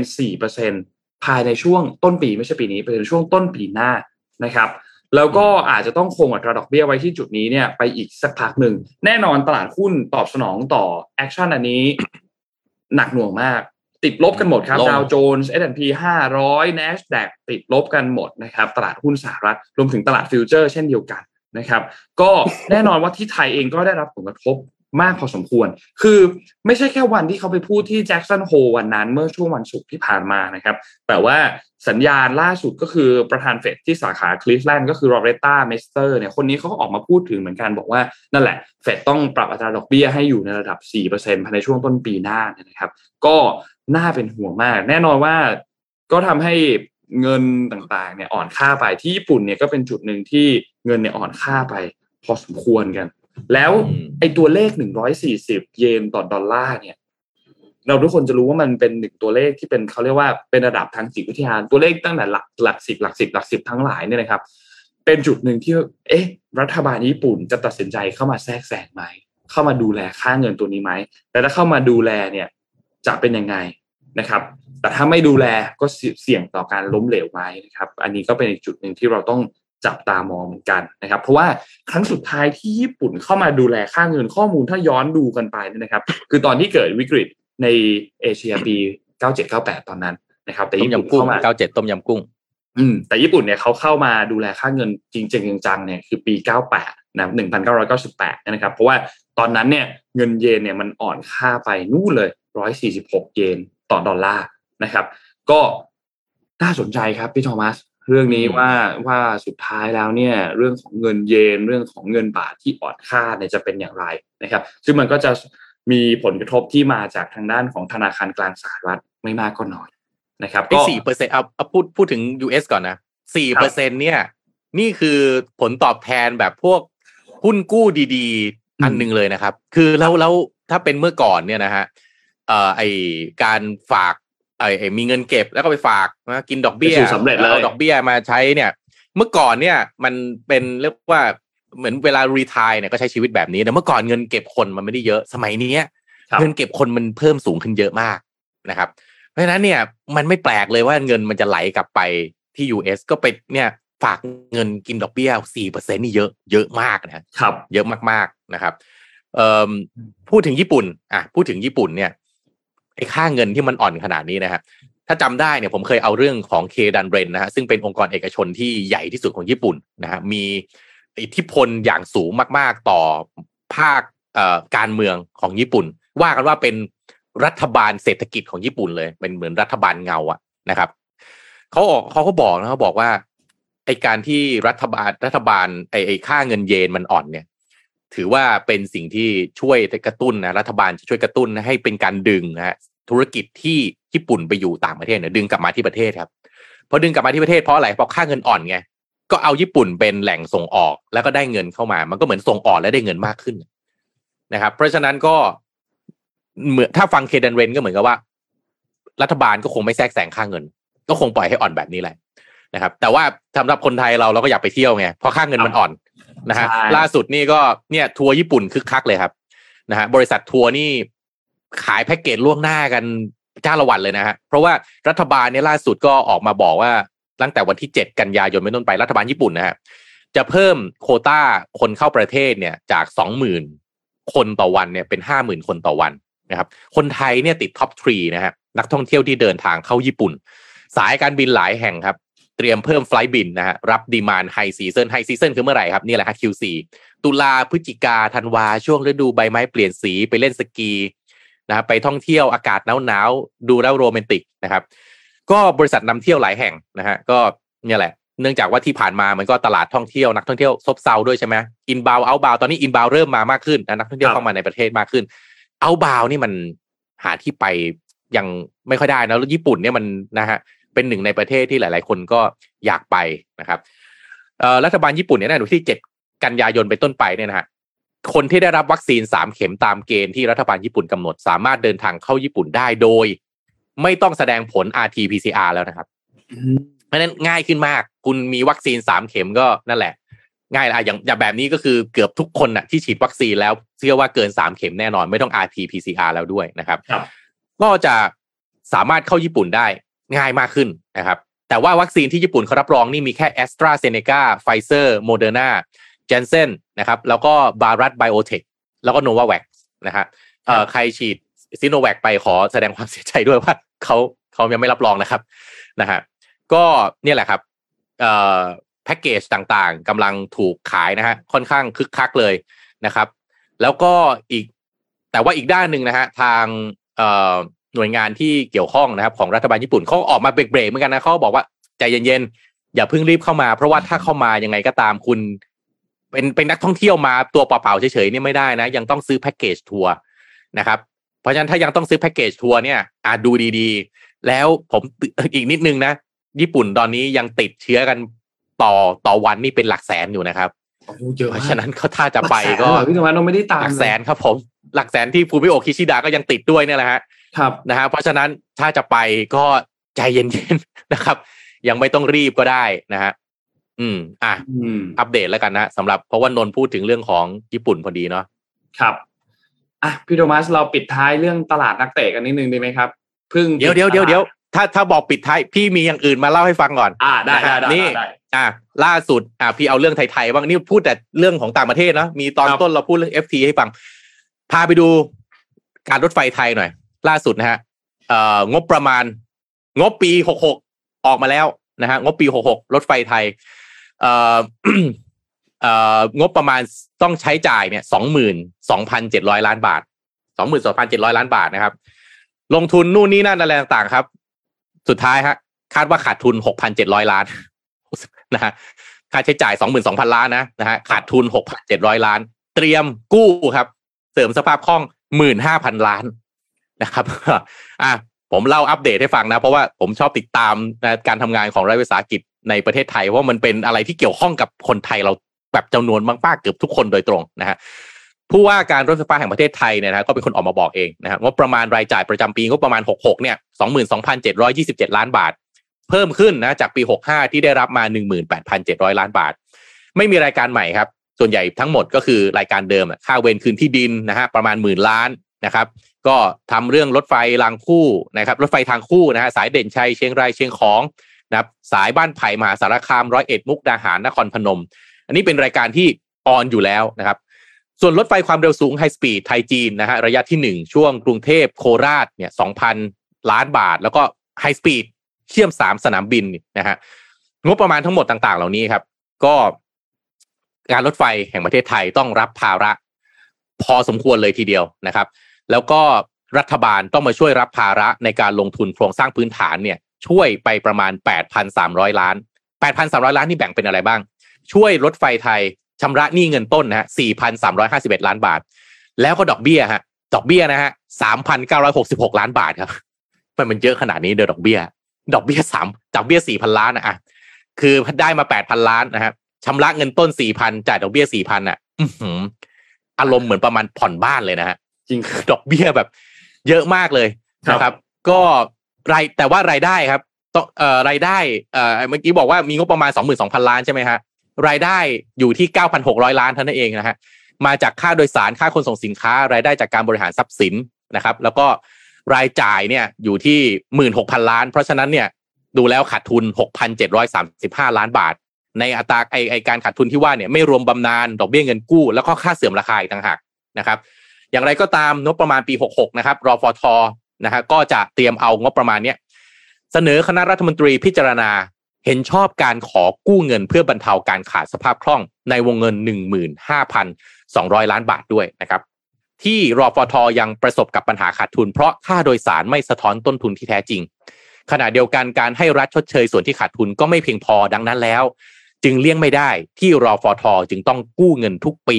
นะครับเพราะต้องใช้จัดหาอุปกรณ์เครื่องมือในการบริหารนะครับ รถตรวจสภาพทางรถเจียรางเป็นต้นนะส่วนนี้ต้องใช้เงินรายได้ที่จัดหาไม่สามารถใช้งบประมาณของแผ่นดินได้ เพราะไม่เกี่ยวกับโครงสร้างพื้นฐาน จึงทำให้ขาดสภาพคล่องทุกปีนะครับน่ากลัวไหมฮะน่เรามีรัฐวิสาหกิจที่ขาดสภาพคล่องทุกปี แล้วต้องกู้เงินทุกปีครับผมนะนี่ฮะมีคอมเมนต์พูดถึงบอกว่า ถ้าคุณเป็นเจ้าของเองจะลงทุนทำเองไหม ถ้ารู้ว่าขาดทุน อืม ก็แต่ว่ามันเลิกก็ไม่ได้ไง ครับ ใช่ไหมฮะ กลับตัวก็ไม่ได้ เดินต่อไปก็ก็ไปไม่ถึงครับลำบากใจเหลือเกินนะฮะ เออ นั่นแหละครับ อะแม่แล้วเมื่อกี้รถไฟไทยใช่ไหมพี่พาไปรู้จักอ่ารถเอ่อถนนพระรามสองคุณผู้ฟังทุกท่านฮะ จริง ๆ เตรียมมาเล่าตั้งแต่วีคที่แล้วถนนพแต่ระรามเจอสอนงนท์ชวน เออเจอนนท์ชวนคุยเรื่องรถฟุตบอลไปแทนอาทิตย์นี้ขอนิดพี่เลยเดีเดี๋ยยววเดี๋ยวเดี๋ยวคุยให้ฟังก่อน อยากฟังไหมถนนพระรามสองเนี่ยนนท์เพิ่งขับไปหัวหินมาเมื่อสองสัปดาห์ที่แล้ว ต้องยังไงเรียกไม่ได้ต้องผ่านเส้นพระรามสองตอนขับนี่อืมกลัวมากเลยอะเอาเอาจริงๆนะอืมเพราะเราอ่านอืมข่าวเห็นเห็นข่าวนู่นนี่ที่มีอุบัติเหตุอะไรต่าง ๆ ตรงบริเวณการก่อสร้างตรงนั้นเนี่ย แล้วพอเราขับอะพี่มันอยู่บนหัวเราอะใช่เสียวถูกต้องมากเลยนะคือคือมันมันมันเป็นจุดที่รู้สึกว่า ฉันอยากจะไปตรงออกไปจากตรงนี้ให้เร็วที่สุด อืมน่ากลัวมากครับไปพี่โทมัสเริ่มใช่ไหมเลยคฮะรับอ่า เอ่อพอกำลังจะเริ่มครับคอมค้างนะฮะอ่าเราคุยอย่างอื่นกันไปก่อนอ้าวนนท์นนท์คุยนนท์นนท์พี่นนท์ชวนคุยเรื่องบอลก่อนนี่อะอ่าได้ได้ได้ได้ขอพี่ครับขอพี่ขอพี่โหลดคอมขึ้นมาหนึ่งคก่อรันบครับชวนคุยเรื่องบอลกันนิดนึงครับ เมื่อเมื่อตามเวลาที่ไทยเนี่ยเมื่อตอนตีห้าของวันนี้เนี่ยนะครับ ก็ปิดตลาดนักเตะกันอย่างเป็นทางการนะครับ คิดไม่แน่ใจคิดว่าปกติปกติเนี่ยเขาก็จะมีการต่อเวลาให้นิดหน่อยสำหรับการดีลทำเรื่องเอกสาร ถ้ามีการ confirm มีการอะไรกันเรียบร้อยแล้วเนี่ยนะครับ แต่ว่าเมื่อคืนนี้เนี่ยก็มีมีหลายดีลที่เกิดขึ้นในช่วงตอนนั้นนนท์อาจจะไม่ทั้งหมดแต่ก็สรุปกันคร่าวๆแล้วกันนะครับ เชลซีเมื่อคืนนี้เนี่ยมีการยกเลิกสัญญาทั้งคู่นะครับ ก็คือทั้งฝั่งอืมนักเตะเองและฝั่งสโมสรเองของมาร์กอสอลอนโซนะครับแล้วก็ไปเซ็นที่บาร์เซโลนาแทน นะครับแล้วก็มีการยืมตัวทางด้านของเดนิสซาคาเรียมาจากยูเวนตุสด้วยนะครับยืมมาปีหนึ่งพร้อมกับตัวสัญญาที่เรียกว่าเป็นเอ่อพ่วงซื้อขาดมานะครับ แล้วก็เปิดตัวทางด้านของปีแอร์โอบาเมยองด้วยนะครับ จากบาร์พอเซโลนาได้มาแล้วเหรอเอาสรุปได้มาเหรอ official ครับอ๋อโอเคได้มาแล้วครับเชลซีเชลซีก็ก็เสริมน่ากลัวเหมือนกันครับ ในช่วงท้ายตลาดแบบนี้นะครับ แล้วก็จริงๆมีอีกหลายตัวเลยที่น่าสนใจนะครับ เออนงขอดูภาพรวมให้ทุกท่านนิดนึงครับเผื่อมีชื่อไหนที่น่าสนใจอ๋อก็มีเฮกเตอร์เบเยรินครับที่มาจากอาร์เซนอลไปที่บาร์เซโลนานะครับอืมแล้วก็มีใครอีกมีใครอีกนะฮะอ๋อมีอาร์ตูร์เมโลครับ อาร์ตูร์จากยูเว่นี่มาลิเวอร์พูมาลมาลิเวอร์พูลแต่มายืมคิดว่าตัว เราคิดว่าอันเนี้ยก็คือแม้ว่าจะไม่ได้มี option เอ่อซื้อนะครับซื้อขาดนะครับ แต่ว่าช่วงนี้ลิเวอร์พูลขาดกองกลางจริง ๆนะครับ การได้ได้กองกลางตัวที่สามารถ hold ball ได้เนี่ยก็ก็คิดว่าน่าจะช่วยได้พอสมควรเหมือนกันนะครับสำหรับทางด้านเอ่ออาร์ตูร์นะครับ แล้วก็เมมฟิสอืมเดปายเนี่ยก็ตอนแรกเหมือนมีข่าวจะย้ายนะ แต่สุดท้ายก็ตัดสินใจอยู่ต่อที่บาร์เซโลนาเช่นเดียวกันกับแบร์นาร์โดซิลวานะครับที่ตอนแรกจะย้ายไปบาร์ซ่า ก็ตัดสินใจอยู่ต่อที่แมนเชสเตอร์แมนเชสเตอร์ซิตี้เช่นเดียวกันนะครับ ก็จริงๆวันสุดท้ายของตลาดก็ประมาณนี้แหละครับ ไม่ได้มีไม่ได้มีดีลใหญ่ๆ ช่วงท้ายๆตลาดแบบที่ครั้งที่แล้วเราเห็นดีลของคริสเตียโนโรนัลโดเห็นดีลของลิโอเนลเมสซี่อะไรอย่างเงี้ยนะอืมที่มาเกิดขึ้นในช่วงท้ายๆของตลาดนะครับ แต่ก็รอบนี้ก็ประมาณนี้ นะครับอะสำหรับอะมาแล้วพี่ปิดท้ายให้นะฮะอะปิดมาท้ายครับคุณผู้ฟังคุณที่พระรามสองต้องใช้ถนนพระรามสองนะครับ ก็รู้สึกว่าพระรามสองนี่มันอยู่คู่ชีวิตเราเราๆทุกท่านนะ เพราะว่าคือต่อให้ไม่ได้อยู่แถบนั้นนะแต่ถ้าคุณจะลงใต้ครับ ยังไงต้องวิ่งพระรามสองฮะมันมันมันเป็นทางเลือกที่ดีที่สุดแล้วนะ ถึงแม้ว่ามันจะเป็นทางเลือกที่ อืม มีประเด็นขึ้นมาบ่อย ๆ นะครับ แต่เชื่อไหมว่าจะไปหา ข้อมูลย้อนหลังของถนนพระรามสองเนี่ยหาแทบไม่ได้ครับ ว่ามันมันเริ่มสร้างแต่ไหนเมื่อไหร่ แล้วมันถูกสร้างยังไงงบประมาณ เออไม่น่าเชื่อ หายากมากครับนะฮะจนสุดท้ายพี่ไปค้นเจอนะฮะมันมีหนังสือที่ชื่อว่าเที่ยวทั่วไทยนะครับ เขียนโดยคุณปราโมททัศนาสุวรรณเป็นนักเขียนสารคดีท่องเที่ยวนะครับ แล้วก็เป็นผู้ช่วยบรรณาธิการอนุสารณ์อสทเนี่ย ไปอยู่ในเอ่อห้องสมุดนะครับ ครับ ก็ค้นพบว่า ข้อมูลนะฮะของถนนพระรามสองเนี่ยเปิดใช้อยังเป็นทางการคือวันที่หนึ่งเมษายนปีพศนะฮะสองพันห้าร้อยสิบหกครับสองพันห้าร้อยสิบหกนะฮะก่อนหน้าพี่เกิดอีกนะฮะคือมันย่นระยะทางจากกรุงเทพไปภาคใต้เนี่ยลดได้มากกว่า 40 กิโลเมตรเลย เพราะอะไรครับ คือถ้าเมื่อก่อนไม่มีพระรามสองนะคุณจะลงใต้ คุณต้องวิ่งเข้านู่นฮะอ้อมน้อยอ้อมใหญ่ไปทะลุเอ่อเอ่อนครปฐมแล้วเราถึงจะอ้อมนะฮะเลี้ยวลงสมุทรเอ่อสาครนะครับแล้วก็ลงใต้ได้นะครับ คือไอย้อนกลับไปเนี่ย สมุทรสาครสมุทรสงครามเนี่ยนะฮะมันเป็นเมืองอับทางรถยนต์นะครับ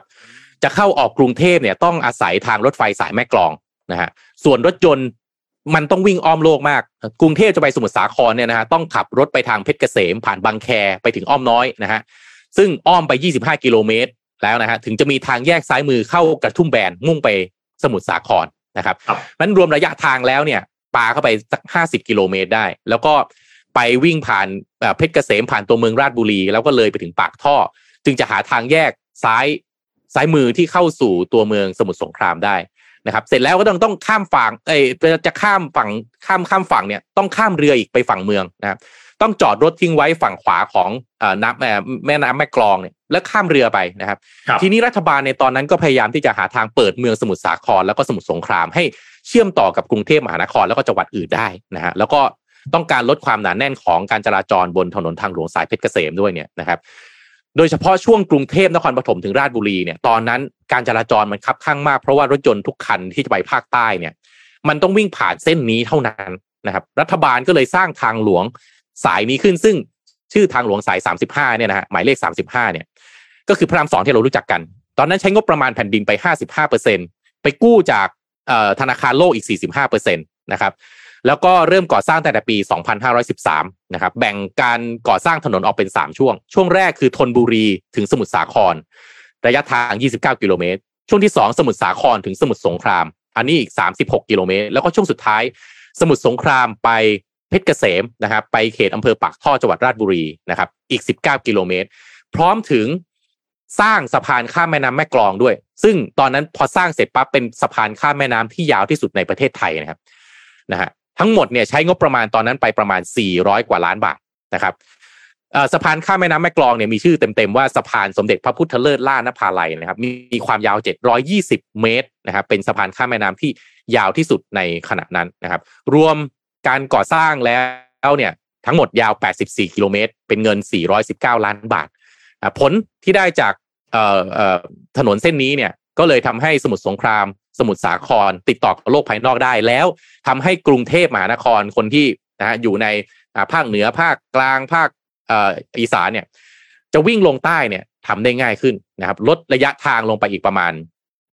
50 กิโลเมตร แต่ในช่วงแรก ๆ ที่มีการสร้างเนี่ยเขาบอกว่าโอ้โหอุบัติเหตุเยอะมากนะครับ เพราะว่าพอมันเส้นมันยาวขนาดนี้เนี่ยแล้วมันทั้งเปลี่ยวทั้งมืดนะครับ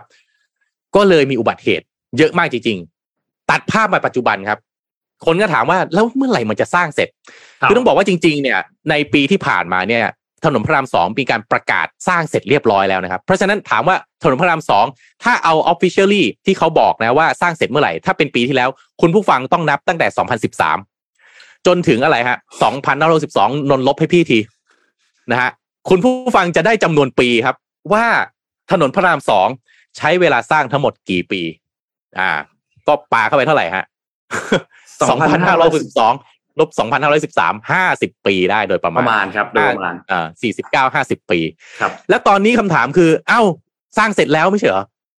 แล้วทำไมยังสร้างอะไรอยู่อีกอะเออแล้วมันสร้างอะไรอีกถนนพระรามสองตอนนี้กำลังสร้างอีกสองอย่างครับ กำลังสร้างโครงการทางหลวงพิเศษระหว่างเมือง เส้นที่หนึ่งคือบางขุนเทียนบ้านแพ้วนะคือมอเตอร์เวย์นั่นเองครับครับนะฮะมอเตอร์เวย์บางขุนเทียนเอ่อบางขุนเทียนบ้านแพ้วเนี่ยเป็นแผนเอ่อขออภัยนะ คือเป็นเอ่อแผนการก่อสร้างเนี่ยนะฮะยี่สิบปีครับคุณผู้ฟังนะฮะจะสร้างตั้งแต่ปีหกศูนย์ถึงปีเจ็ดเก้านะครับ ก็จะเป็นมอเตอร์เวย์ที่เป็นเอ่อมันจะสร้างตั้งแต่ไอเอ่อเอ่อทางด่วนนะตรงบริเวณดาวคะนองพระรามสามดาวคะนองเนี่ยนะครับแล้วก็ไปเชื่อมต่อวงแหวนรอบนอกกรุงเทพมหานครด้านตะวันตก บริเวณด่านบางขุนเทียนของทางการพิเศษแห่งประเทศไทยนะครับ เพราะฉะนั้นการก่อสร้างการก่อสร้างโครงสร้างจะเป็นการเติมเต็มโครงข่ายทางหลวงพิเศษระหว่างเมืองนะครับเพื่อที่จะรองรับการเดินทางแล้วก็ขนส่งสินค้าระหว่างกรุงเทพ แล้วก็ปริมณฑลเนี่ยลงสู่พื้นที่ภาคใต้ของประเทศ ซึ่งก็จะแบ่งเบาปริมาณการจราจรบนทางหลวงหมายเลข 35 ก็คือพระรามสองที่ผมเล่าไปนะครับจะเป็นโครงข่ายเส้นทางสำคัญนะฮะที่ช่วยผลักดันให้เกิดการขยายตัวทางด้านเศรษฐกิจต่างๆ ถ้าดูรูปที่ขึ้นมาเนี่ยครับตัวสีฟ้านั่นคือส่วนที่เชื่อมต่อทางด่วนมาจากไอ้พระรามสามดาวคนอง แล้วก็ไปต่อที่บางขุนเทียนนะครับแล้วก็ยาวไปจนถึงบ้านแพ้วเป็นมอเตอร์เวย์นะครับแต่เส้นนี้นะฮะจะสร้างก็คืออย่างที่ผมบอกไปครับ คุณผู้ฟังจะต้องอยู่กับเอ่อโครงการก่อสร้างอีกประมาณ 20 ปีได้นะไปเสร็จปีสองห้าเจ็ดเก้ายกเว้นว่าเขาทำได้เร็วมากกว่านั้นนะครับ เพราะฉะนั้นไม่ต้องประหลาดใจ ถ้ามันยังมีการก่อสร้างอยู่ แต่ถามว่าถนนพระรามสองเสร็จแล้ว หรือยังเสร็จแล้วนะครับพระรามสองเสร็จแล้วเสร็จไปตั้งแต่ปีที่แล้วแล้ว สร้างมาตั้งแต่ปีสองพันสิบสามสองพันห้าร้อยสิบสามเสร็จแล้วปีที่แล้ว ตอนนี้เริ่มสร้างตั้งแต่ปีสองพันหกสิบถึงสองพันห้าเจ็ดสิบเก้าคือทางมอเตอร์เวย์ นะครับ สายบางขุนเทียนบ้านแพ้วนะครับอ่าอันนี้อันที่หนึ่งนะที่มีการเชื่อมต่อนะครับเอ่อเอ่อถนนพระรามสองไม่จบแค่นั้นครับ ไม่จบแค่นั้น พระรามสองกำลังมีเมกะโปรเจกต์อันที่สองนะครับ เป็นมอเตอร์เวย์นะครับ ที่จะเชื่อมเอ่อระหว่างเอ่อทางหลวงพระราเอ่อเอ่อเส้นพระรามสองบางปะอินครับ ไปเชื่อมกับข้างบนคือเชื่อมต่อภาคเอ่ออีสานฮะ จะทำให้อ่าฮะอีสานกับใต้เนี่ย มันมีการเชื่อมต่อกัน งบประมาณตรงนี้ใช้อีกประมาณเจ็ดหมื่นแปดพันล้านนะครับ เป็นการสร้างวงแหวนตะวันตกเป็นมอเตอร์เวย์เนี่ยเจ็ดสิบกิโลเมตรเชื่อมภาคใต้อีสานนะครับเอ่อซึ่งจะเชื่อมต่อกับเอ่อบางขุนเทียนบางบัวทองครับ บางบัวทองกำลังจะมีอะไรฮะกำลังจะมีมอเตอร์เวย์ที่วิ่งตรงไปกาญจนบุรี แล้วก็เชื่อมต่อบางปะอิน เส้นนี้ฮะจะมา connect กันนะครับซึ่งก็จะเป็นเอ่อเชื่อมต่อที่เอ่อถนนกาญจนาภิเษก แล้วก็เชื่อมต่อไปที่ถนนพระรามสองนะครับ ก็จะลงทุนสูงมากเลยนะครับ เพราะว่าเส้นมันค่อนข้างยาวระยะทางเนี่ยเจ็ดสิบกิโลเมตรนะฮะบางขุนเทียนบางบัวทองบางปะอินนะครับ รูปแบบเป็นมอเตอร์เวย์มีการควบคุมมีด่านนะเอ่อคล้ายๆกับมอเตอร์เวย์ที่วิ่งไปชลบุรีแบบนั้นเลยมีด่านวิ่งเข้าออกนะครับ ก็จะเป็นการแก้ไขปัญหาจราจร แล้วก็รองรับการขยายต่างๆอีกนะครับ ก็การก่อสร้างเนี่ยแบ่งเป็นสองตอนนะครับ ตอนที่หนึ่งก็จากต่างระดับบางขุนเทียน ต่างระดับบางบัวทองอันนี้สามสิบแปดกิโลเมตร เงินลงทุนหกหมื่นแปดพันล้านบาทนะครับ แล้วก็เอ่อเส้นที่สองเนี่ยนะครับบางขุนเทียนถนนบรมราชชนนี ทางด่วนสีรัฐย่านบางใหญ่นะครับ ก็อันนี้เอ่อระยะเวลาเนี่ยเข้าใจว่าน่าจะใช้เวลาอีกสามสิบปีครับ เข้าใจว่าอย่างนั้นนะฮะอืมก็ยาวเอ่อๆถนนพระรามสองเสร็จหรือยังเสร็จแล้ว เสร็จแล้วครับผม มีเพียงแต่ว่ามีมอเตอร์เวย์ครับ ที่สร้างต่ออีกรอบหนึ่งเท่านั้นเองเลยเอามาเล่าให้ฟังครับว่าน่ะนี่มีนี่มีอะมีขึ้นรูปมาให้ดูแล้ว ดูในรูปได้นะครับว่า ต่อไปถนนพระรามสองจะเชื่อมต่อมีมอเตอร์เวย์ลงใต้ แล้วก็มีมอเตอร์เวย์วิ่งขึ้นข้างบนนะฮะจะไปอีสานจะไปภาคเหนือ ก็น่าจะเป็นรุ่นลูกเราแหละฮะที่คิดว่าโอ้โหที่คิดว่าน่าจะจะน่าจะได้ใช้นะครับ แล้วอืมคนที่อยู่แถวพระรามสองก็คือยาวๆไปเลยครับ คือถูกต้องครับผมไม่ได้ใช้ไม่ได้ไม่ไม่ได้รู้สึกว่าได้ขับถนนที่ก่อสร้างเสร็จแบบเสร็จแล้วจริง ๆ สักทีถูกรู้ต้สึองกว่ามีการก่อสร้างมีไซต์ก่อสร้างมีปิดเลนถนนมีอะไรอยู่ตลอดเวลา ตบโต๊ะเลยครับ ถูกต้องนะครับนะฮะเพราะฉะนั้นพระรามสองจะต้องอยู่ในสภาพการก่อสร้างแบบนี้ไปอีกอย่างต่ำคุณผู้ฟังจะต้องเจอมันอีกยี่สิบปีนะครับ ที่มันจะยังต้องสร้างแบบนี้ อยู่ก็เป็นเรื่กำอลัยงใจให้นะครับสำหรับใครที่อยู่นะครับสารามสองนะครับ เป็นเป็นกำลังใจให้บีบมือนะครับ บีบมือ บีบมือนะฮะท่านอาจจะไม่ได้ใช้จริง ๆ ในชีวิตนี้นะครับ หมายถึงว่าจนจนจนจนจะหมดอายุไขแล้วเนี่ย ก็อาจจะยังก่อสร้างอยู่นะครับช่องแชทเป็นไงบ้างฮะไม่ได้เปิดอ่านช่องแชทเลยคุณผู้ฟังคอมเมนต์กันว่ายังไงบ้าง ใครอยู่พระรามสองบ้างครับ ผมเอามานะ คลี่ภาพให้ฟังแบบนี้ มีความคิดเห็นอย่างไร ดีไหมฮะ ที่มันจะมีการนะเชื่อมเชื่อมต่อนะมีมอเตอร์เวย์ต่างๆ ความเจริญไปเส้นนั้นแน่นอน ราคาค่าที่ดินนะครับ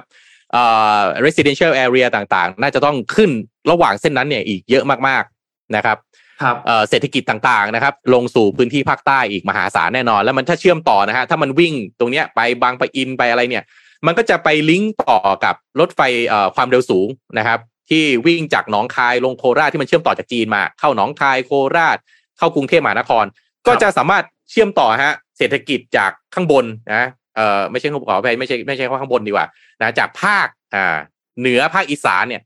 เชื่อมต่อลงใต้แล้วอาจจะประเทศเราอาจจะเป็นฮับการขนส่งก็ได้นะนะอยากจะขนส่งจากจีนจากอะไรก็ตามนะ วิ่งลงไปทางเอ่อภาคใต้ แล้วเรามีแลนบริดจ์นะ แลนบริดจ์ที่สามารถที่จะออกไปทางฝั่งอันดามันส่งออกไปนะฝั่งพม่า อินเดีย ยุโรปสหรัฐอเมริกาได้หรือเปล่า ครับอ้าวเพราะฉะนั้นพระรามสองไม่ใช่ธรรมดานะฮะหลังจากนี้ไปพระรามสองถือว่าสำคัญมาก กับการพัฒนาของประเทศเพียงแต่ เอาวันนี้นะครัฮะบอีกยี่สิบปีนะฮะที่เราจะต้องอยู่กับโครงการก่อสร้างอืมอืมแบตกล้องหมดครับสักครู่นะฮะอะขออย่างขออย่างเดียว คือก่อสร้างได้ก่อสร้างไปขอความเรียบร้อยฮะอย่ามีอะไรตกหล่นนะฮะพื้นผิวจราจร อย่ามีอะไรที่มาเป็นตัวกีดขวางนะฮะทำให้เกิดอุบัติเหตุ อันนี้สำคัญสุดเพราะว่าทุกวันนี้ผมอ่านข่าวแล้วแล้วผมพิมพ์พระรามสองลงไปใน Google เมื่อไหร่นะครับไอ้ข่าวที่ขึ้นมาก่อนนี่ไม่ใช่ข่าวสร้างถนนนะฮะเป็นข่าวอุบัติเหตุฮะอันนี้ต้องต้องอาจจะต้องขออะไรความเห็นใจเลยนะ จากเอ่อเอ่อผู้รับเหมา นะครับ แล้วก็ตัวเจ้าของโครงการอย่างรัฐบาลเองนะครับ ที่จะต้องตรวจสอบดูแลให้ดี เพราะว่ารถที่ผ่านพระรามสองนี่ทุกวันนี้นะฮะวันหนึ่งเป็นเป็นแสนคันนะครับเขาเขาเขาเคยทำสำรวจเนี่ยประมาณสักสามแสนคันนะครับสามแสนคันนะฮะเพราะฉะนั้นเนี่ย ไม่ว่าอะไรจะตกจะหล่นจะอยู่บนพื้นผิวถนนเนี่ย เกิดอุบัติเหตุแน่นอนนะรับประกันเลยจำนวนรถผ่านเยอะขนาดนี้ยังไงก็เจอครับ ยังไงก็มีปัญหาแน่ๆนี่มี comment เยอะมาก บอกว่า เนี่ย ระหว่างที่กำลังฟังข่าวเราอยู่เนี่ยนะครับเพิ่งขับผ่านเส้นพระรามสองมามี barrier หล่นอยู่กลางถนน ตรงพระรามสองขาเข้าครับ อืม มีให้ลุ้นทุกวัน มีให้ลุ้นทุกวันจริงครับ เฮ้ยชีวิตคนไทยเราไม่ใช่ราคาถูกครับ จะเอามาจะเอามาอะไรนะ เสี่ยงกับ เอ่ออุบัติเหตุราคาถูกแบบนี้ไม่ได้ครับ ไม่ได้ฮะนี่เกรงนี่เกรงใจนะ เอามาเล่าใน Mission Daily เนี่ย ไม่งั้นเอาไปเล่าใน